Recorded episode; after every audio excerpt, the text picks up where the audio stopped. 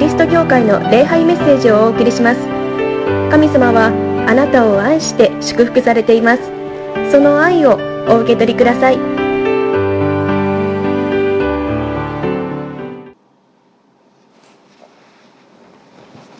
大阪の感染が止まらないように思いますけれどもでもこの週ですねこの週からこうざっと少なくなっていくんじゃないかなと私は期待をしております。まあ1週間前って言いましょうかね。のこの宣言がなされてですね皆さん外出するのを控えましょうと言われてからですね、まあ、1週間2週間、えー、その間必要なんですね。ですから出てきてこれから少なくなるんじゃないかなと期待をしているのであります。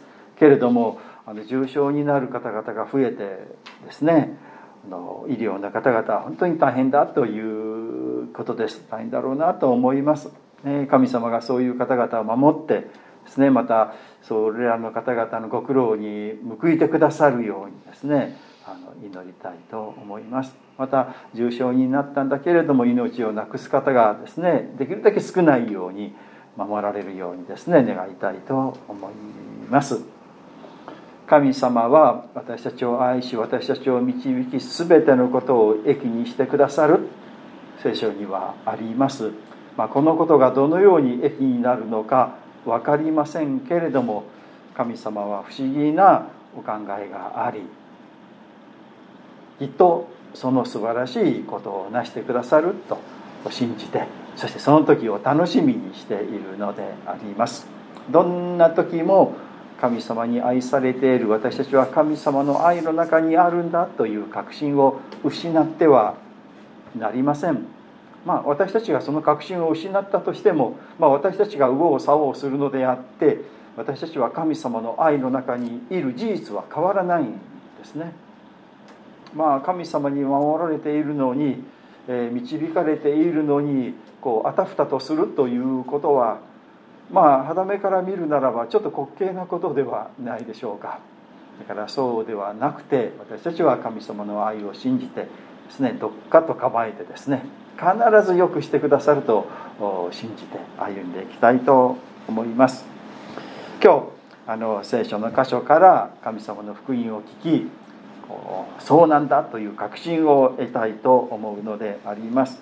今日はヨハネの21章もう最後の章ですね。イエス様が十字架にかかられ復活をなさい。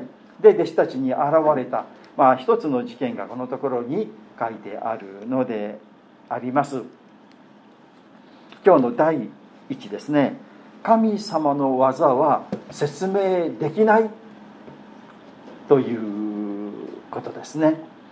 ここで、えー、弟子たちがこのティベリアのこの湖畔これはガリラヤ湖のことですねまたの名をティベリア湖とも言ったりするんですけれどもそこであの漁師を中心にちょっと漁をしようということになって漁をするという話ですね。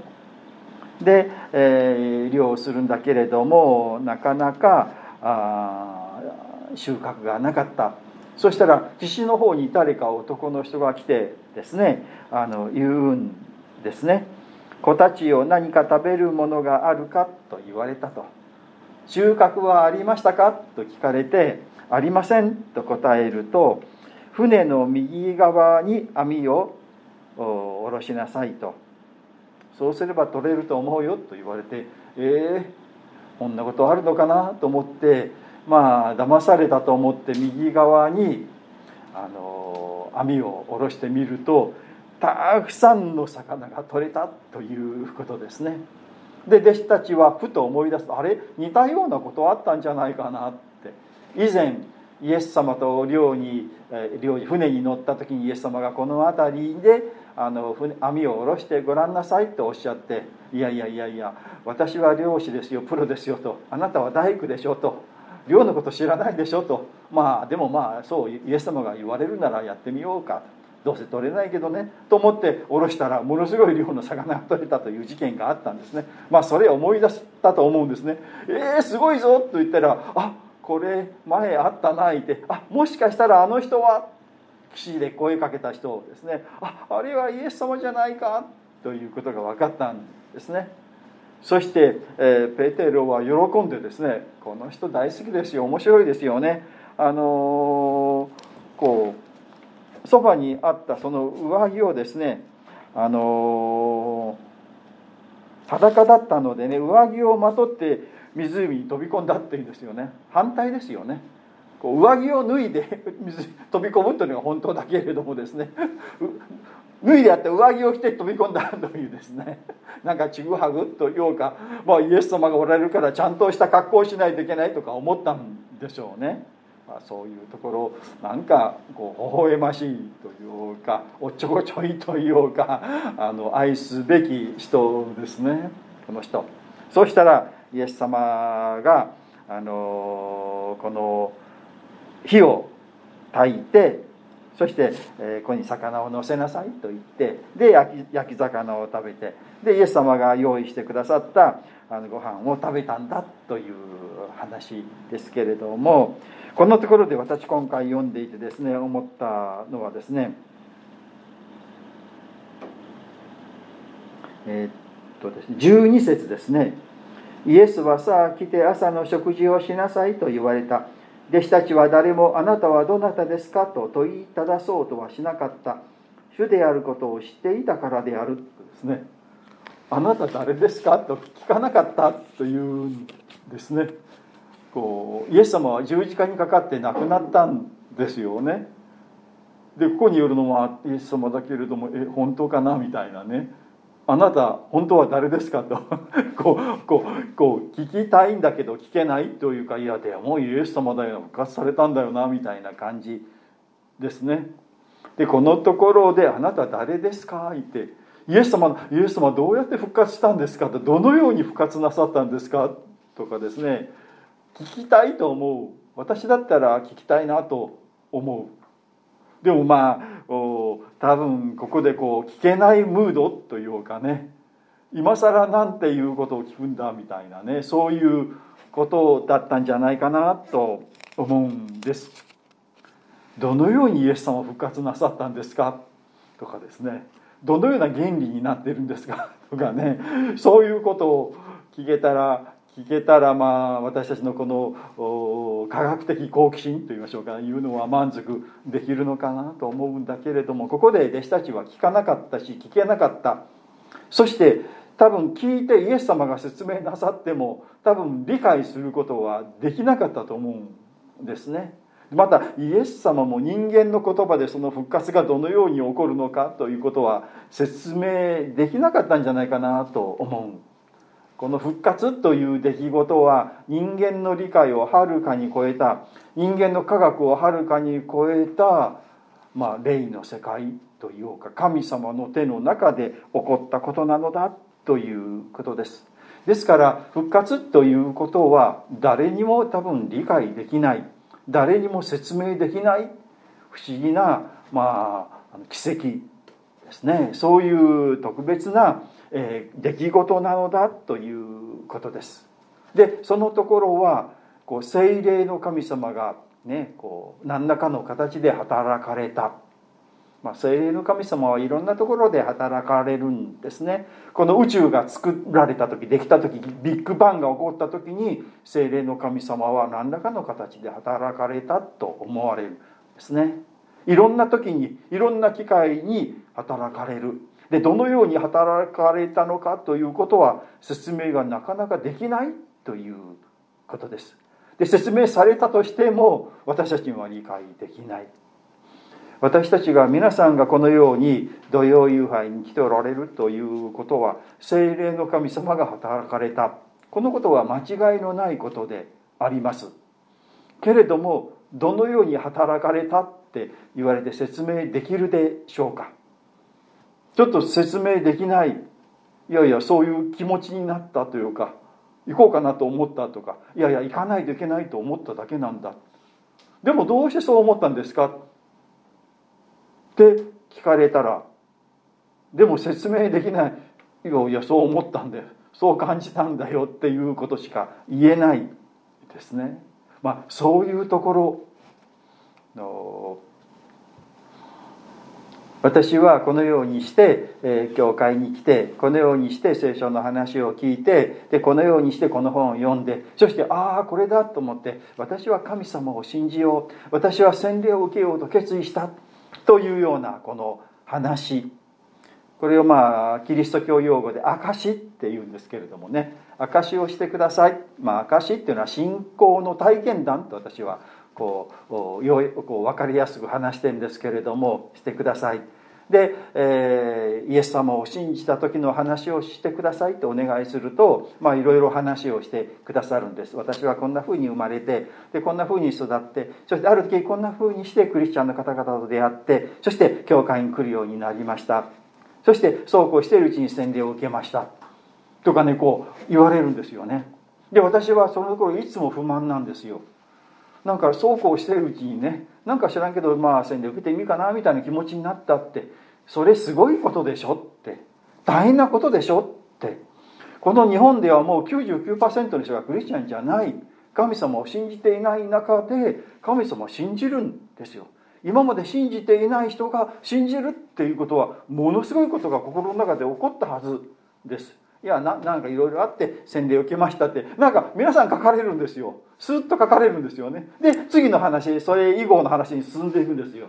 いやいやこのここの間でねものすごいことが起こったに違いないと。その心の動きをねちゃんと説明してくださいよって言うんですけれども説明できないんですね。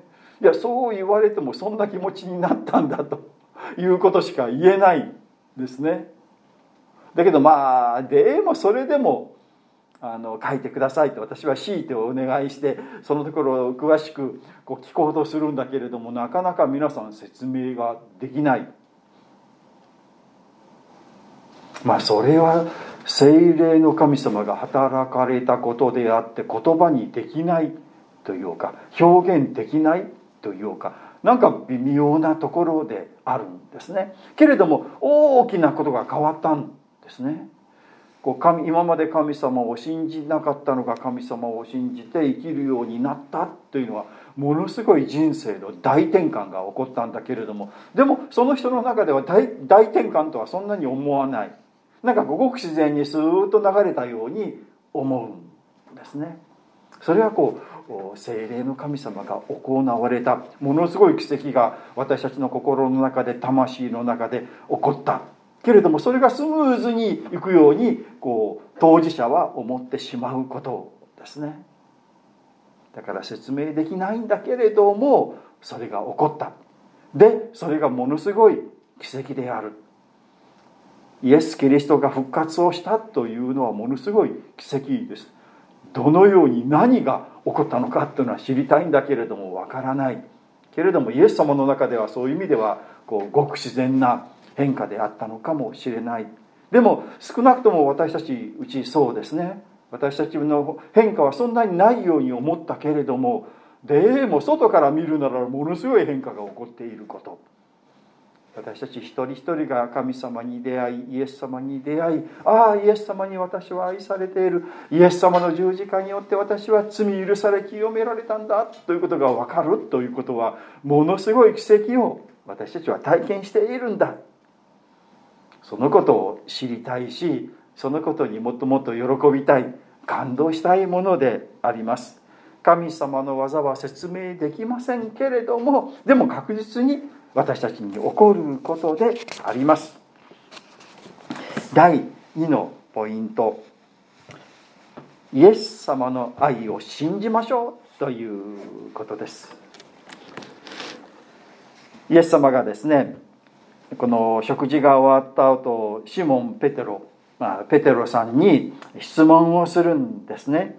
ヨハネの子シモンこの人たち以上に私を愛しているか？そう言われるそう質問される。そしてこのペテロさんは答えるんですね。はい主よ私があなたを愛していることはあなたがご存知です。まあ、この表現がちょっと持って回った表現ですね。いや私はあなたを愛しています。イエス様分かってるでしょ？という感じですね。私はあなたのこと本当に大好きですよって。もうイエス様だというので上着を着てですね水に飛び込んだくらいですね。あのペトロはイエス様のことを愛しているのであります。そしてイエス様はこう2度目2回聞かれるんですね。でもう1回3回も聞かれるんですよ。でペテロはの3回も聞かれてどうしてこのようにしつこくイエス様は言われるのかなとこうちょっとなんかなんか何か意味があるのかなと思ったですね。でも私はあなたのことを愛してますよってこう答えるんですね。だけどこの3回というのは多分意味があることですね。なぜかというとペトロはイエス様を3回否定したんですね。イエス様が十字架にかけられる時イエス様が捕まって逮捕された時ペテロはその裁判の場に行くんですね。そして、えー、他の人と混じって焚き火に当たっていたらちょっと見つかってしまう。ああんたはあのイエスの弟子だろ？ういやいや知らないよあんなもんなんかとかですね言ってしまうんですね。でまたあの違う人から「いやいやあなた見たぞ」ってあの人といつも一緒にいたんじゃないの？いやあんなのと知り合い関係ないよあなた何言ってるか分かりませんよとかこう言うんですね。でちょっとまた逃げていったらまたそこでいた人が「いやいやあなた見たことあるよね」って言ってで「いやそんなことない絶対嘘つかない。誓ってもいい。もう神様から罰受けてみ私は嘘を言ってない」とかいう嘘を言ったんですよね。3回嘘を言ったというかねイエス様を知らないイエスの弟子じゃないよとまあイエス様って愛していないよとそこで宣言をしてしまってで悲しかったというか情けなかったという体験をした。だからそこをイエス様は3回言われたのはいや3回も否定したけれども私はあなたを愛あなたを許すよ。私はあなたを愛するよ。そうイエス様が言われたんだと思うんですねでこのところでイエス様が「あなたは私を、えー、愛しているか?」とイエス様が答え質問をされたこれは私はですねこう読むんですね「私の愛をあなたは受け入れますか?」私はあなたを愛しています私の愛をあなたは受け入れますか？イエス様は私たちを救うために私たちを愛して私たちを許し私たちを清め私たちを神様が受け入れてくださるように私たちの全ての罪汚れを引き受けて代わりに死んでくださった。それほどまでに私たち人間一人一人を愛された。ペテロなんか本当に3回も知らんよとこうイケシャーシャーとですね。あの言ってしまうような人間ペテロだけがそんなに、えー、悪いわけじゃない。私たちそういう似たようなところあるのではないでしょうか。自分が都合悪くなったならばつい嘘をついてしまう。あそんなつもり嘘をつくつもりじゃなかったけれどもつい口が滑ってしまったとかですねいうことあるのではないでしょうか。ちゃんとイエス様はそのことを織り込み済みと言おうか知っておられるそういう弱い私たちを救うためだからこそ私はあなたの罪を引き受けるんですよ。あなたを救うんですよ。あなたを許すんですよ。あなたを清めますよイエス・キリストはそのようにして私たちの罪を全て引き受け死んでくださり私たちの罪を処理してくださった。そして私を愛するか？私はあなたを愛しているよ。私のこの愛を受け入れてほしい、ね、そのようにイエス様はこうあの言われているんですよ。でペテロはですね「はい私があなたを愛します。私はあなたを愛します」というのは「はいあなたの愛を受け入れます」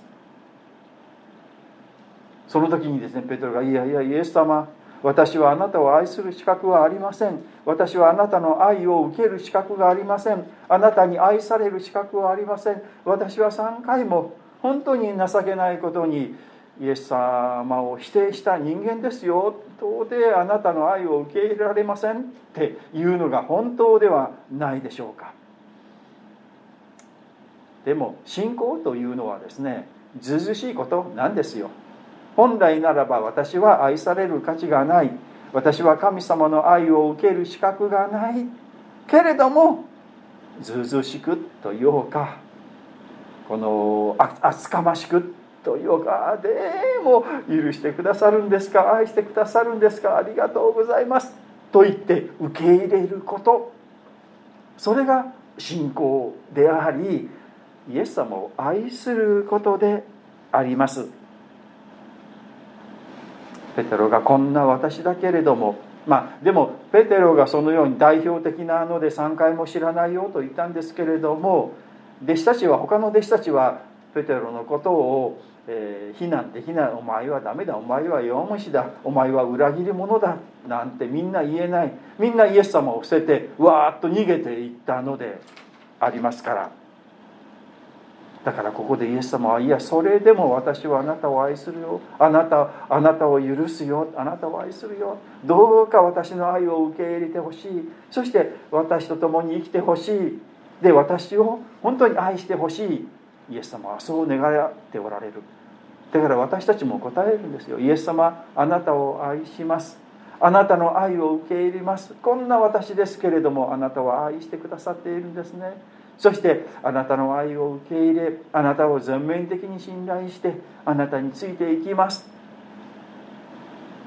イエス様はその告白をとても喜んでくださいます。私はあなたを愛しました。どうか私の愛を受け入れ私を信頼して私についてきてほしい。イエス様が願っておられます。イエス様は決して悪いようになさいません。皆さんを愛しておられます。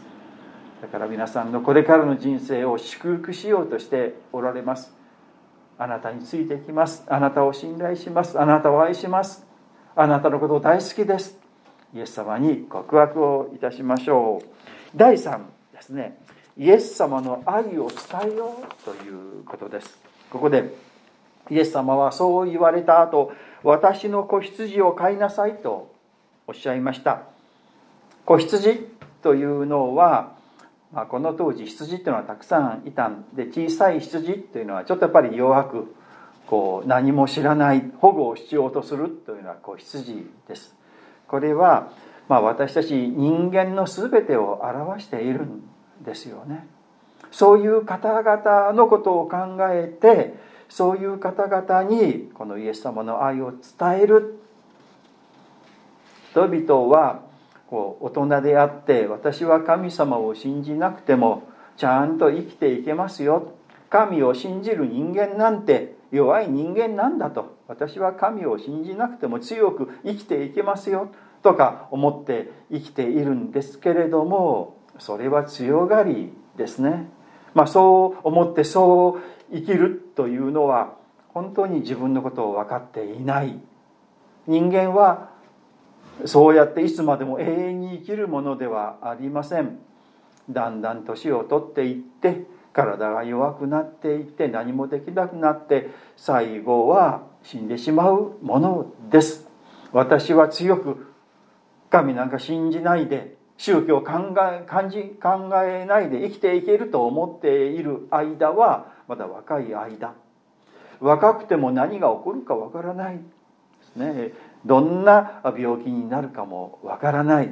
思ってた以上のその予想していなかった事件が起こって自分の人生が変わるかもしれない。そういう弱いのが私たちです。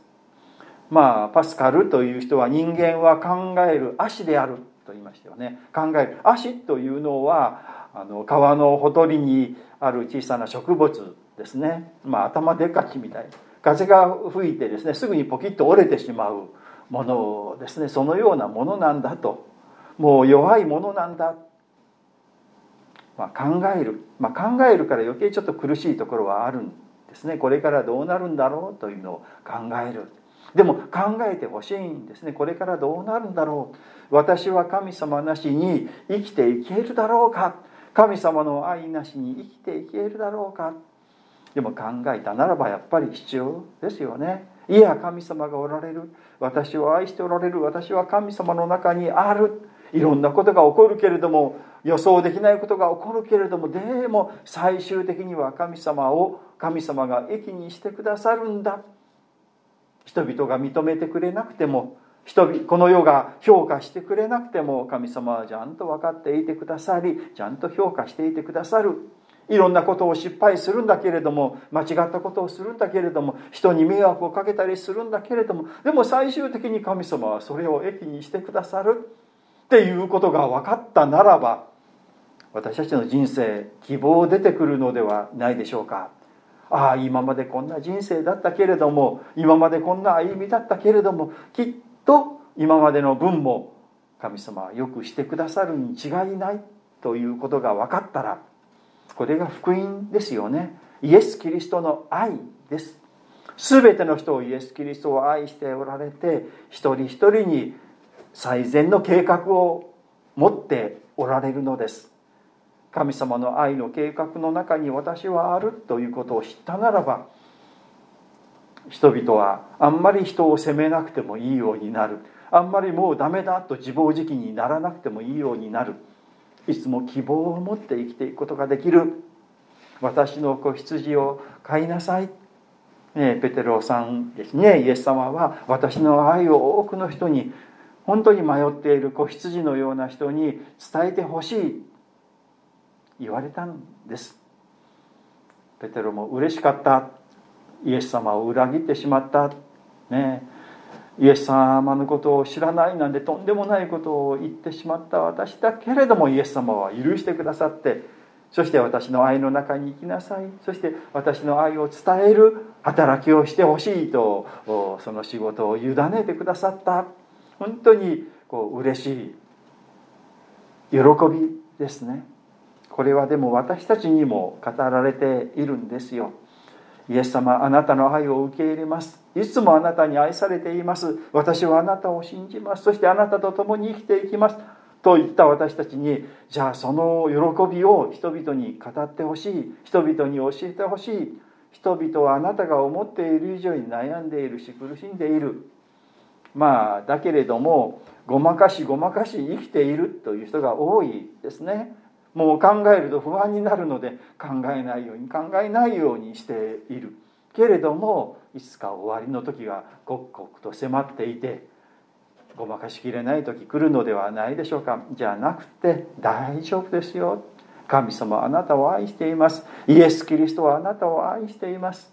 大丈夫ですという福音を伝えたい。イエス様は私の子羊を飼いなさい。人々に愛をこう告げましょう。そのように生きていきたい。願います。神様今日もこのようにして御言葉を教えてくださいました。ありがとうございます。私たちのうちに精霊の神様が働かれて素晴らしい大きな奇跡が起こっています。それがどのように起こっているのか私たちには言葉でうまく説明できませんけれども素晴らしい奇跡が起こっていることを感謝をいたします。あなたの愛の導きの中を日々この奇跡を体験しながら生きていくことができることを本当に嬉しく思います。イエス様は私の愛を受け入れてほしいと。そして私を信頼して私と共に生きてほしいと言われました、えー、ペテロが答えたように私たちも答えます。はい。私はあなたを愛します。答えたいと思います。そしてあなたを信頼してあなたと共に生きていきます。この私たちの周りにはあなたのことを知らないで人に心の中で心細くまた恐れを持って生きておられる方々がたくさんあります。そういう方々に大丈夫だよ。神様がおられる。イエス様がおられる。あなたは神様の愛の中にある。という福音を語るために告げるために私たちを用いてください。主イエスキリストの皆によってお祈りをいたします。アーメン。では成長の時を持ちたいと思います。桃谷キリスト教会の礼拝メッセージを聞いてくださりありがとうございました。ご意見ご感想などを聞かせていただけると幸いです。神様はあなたが大好きで救ってくださいました。安心してお過ごしください。